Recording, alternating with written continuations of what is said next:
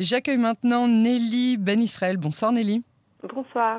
Merci d'avoir accepté de répondre à nos questions. Vous vivez à Jérusalem et vous êtes d'ailleurs euh, bibliothécaire à l'université euh, hébraïque. Vous êtes euh, surtout l'auteur de Ella, L'espoir au loin, qui est disponible aux éditions M+. Alors c'est votre premier roman et ça fait un bout de temps que Ella vous trottait dans la tête et vous n'étiez qu'une adolescente quand vous l'avez même entamé. Oui, c'est vrai. J'avais moi-même 17 euh, ans, donc c'est l'âge de mon héroïne au tout début du roman. Voilà. Donc, vous euh, aviez commencé à l'écrire à l'âge de 17 ans, ce livre? Voilà, j'étais moi-même en terminale au Maroc. J'étais en terminale économique, donc même pas littéraire. Et j'ai commencé à écrire et j'ai commencé une vingtaine de feuillets, une trentaine de feuillets, mais je l'ai arrêté à un moment. Je ne pouvais plus avancer. Qu'est-ce qui se passait? Vous, vous, étiez bloqué par quoi? Par euh, la vie, euh, la, vie qui, vous rattrapait, le travail qui commençait, le mariage, les enfants? Ou bien c'est juste que l'histoire pour vous était bloquée à un certain moment? Alors déjà, je n'étais pas du tout encore dans l'optique euh, mariage, enfant, études. J'étais vraiment en terminale et à ce moment-là, je ne me sentais pas trop de continuer. En fait, je pense que j'étais pas prête à ce niveau, euh, à ce niveau-là, de commencer l'écriture parce que mon héroïne avait 17 ans, donc c'était mon âge. Donc quand j'ai commencé cette histoire, je la voyais comme mon double en fait, ah. et je n'arrivais pas à avancer.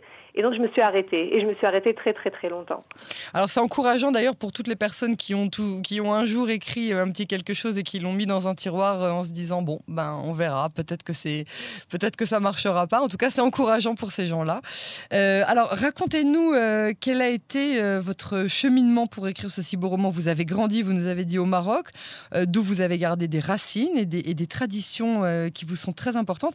Et vous avez fait des études de lettres à l'université d'Hydro à Paris.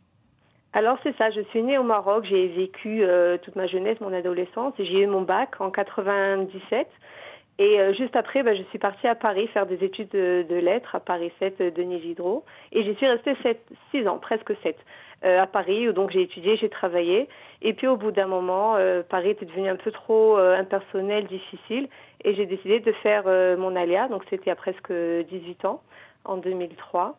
Et euh, j'ai appris l'hébreu, j'ai travaillé, j'ai repris mes études beaucoup plus tard, à 32 ans. Et euh, j'ai fait des études de sciences de l'information pour être bibliothécaire. Et c'est ce que je suis depuis euh, presque 10 ans maintenant à l'université hébraïque. Alors pour quelqu'un comme vous qui êtes tellement féru de, littérature, vous êtes ce qu'on appelle vraiment une... Vous, vous, vous, vous, lisez plusieurs livres par semaine, c'est comme si vous, vous travailliez à Disneyland. Eh ben, pour moi, c'est vraiment, euh, c'est mieux que Disneyland. Je me fais mes propres mondes, je lis euh, tout ce que ben, je commande. J'ai la chance de faire mes propres commandes pour la bibliothèque euh, de l'université. Et donc, je me fais mon, mon, petit plaisir, je me fais mon kiff. J'achète les livres que je veux acheter. Donc, effectivement, que je veux lire, pardon. Donc, effectivement, pour moi, c'est vraiment un bonheur.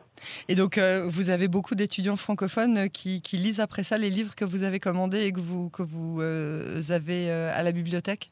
Alors beaucoup, je ne sais pas. C'est vrai qu'on a un logiciel un peu pour voir hein, combien d'emprunts on a. Mhm. Euh, ça vous dira pas grand chose si je vous dis une vingtaine ou une trentaine. Mais pour moi, c'est pas mal. C'est quand même un joli succès de savoir qu'il y a effectivement des, des, des, lecteurs, pas forcément étudiants en littérature française, mais bien francophones, donc qui lisent suffisamment bien le français ou qui viennent de France, de, mhm. Belgique ou d'ailleurs, et qui s'intéressent à, ce, à ces romans, à la littérature euh, française moderne. C'est important pour vous de faire euh, aimer la lecture, euh, surtout aux, aux jeunes générations d'aujourd'hui qui sont plus euh, sur leurs écrans que sur euh, le papier. Hein eh bien, sachant que je travaille à l'université Break à la faculté des sciences sociales et humaines, donc c'est très important pour moi. Je, précise parce que, par exemple, en faculté scientifique, pour eux, c'est plus facile, c'est plus euh, évident de travailler sur un ordinateur, sur les tablettes, etc.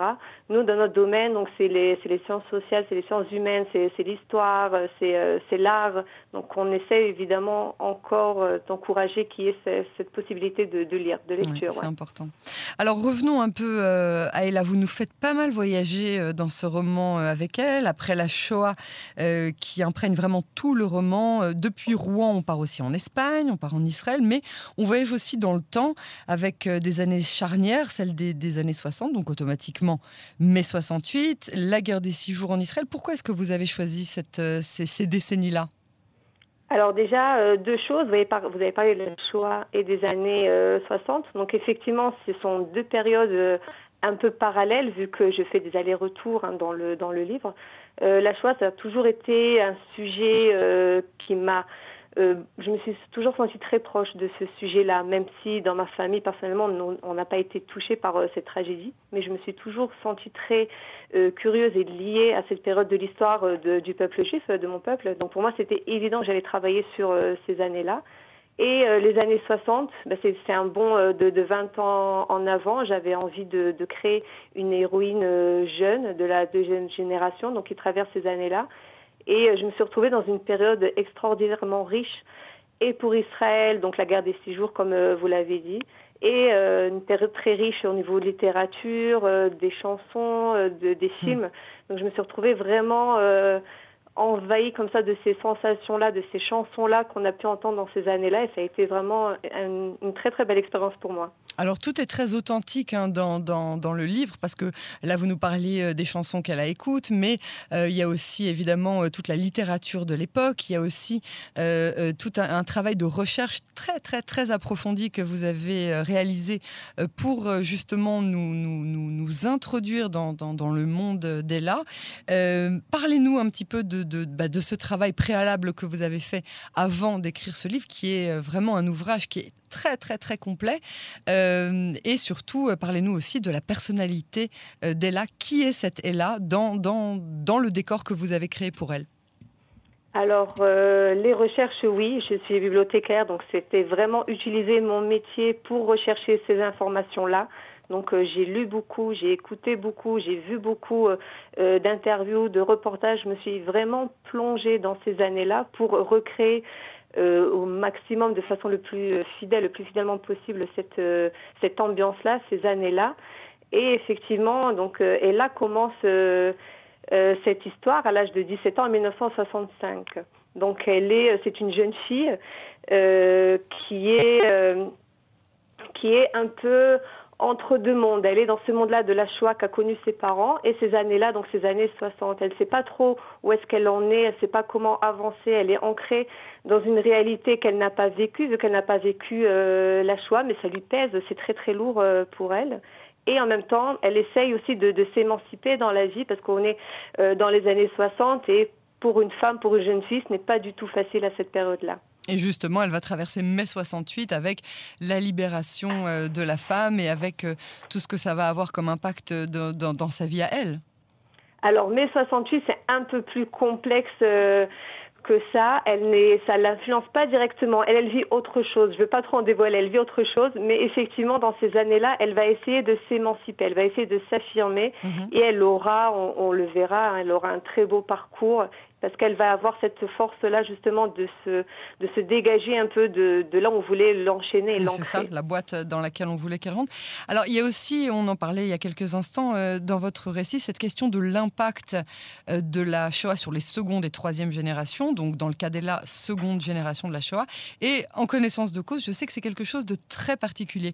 Comment est-ce qu'elle, elle le vit, cette Shoah euh, qu'elle a vécue indirectement via ses parents? Alors, euh, moi, j'ai lu personnellement beaucoup d'études sur les traumatismes des, anciennes générations, pas forcément euh, sur, euh, sur la Shoah, mais des traumatismes vécus par un ancêtre, un grand-parent, et même plus loin que ça, et comment ça influence une génération qui n'a pas connu ce traumatisme-là. Et c'était très intéressant de, de, de, lire, de voir comment ça impacte les descendants bien des années plus tard. Et euh, dans le cas de, de, Ella, donc comme elle ne connaît pas toute son histoire, on lui cache des parties de, de son histoire, on lui cache euh, des, des, bribes. Donc elle essaye de reconstituer, elle essaye de se l'imaginer. Elle, euh, elle lit beaucoup et donc elle se refait un peu, elle essaye de se réapproprier cette histoire-là.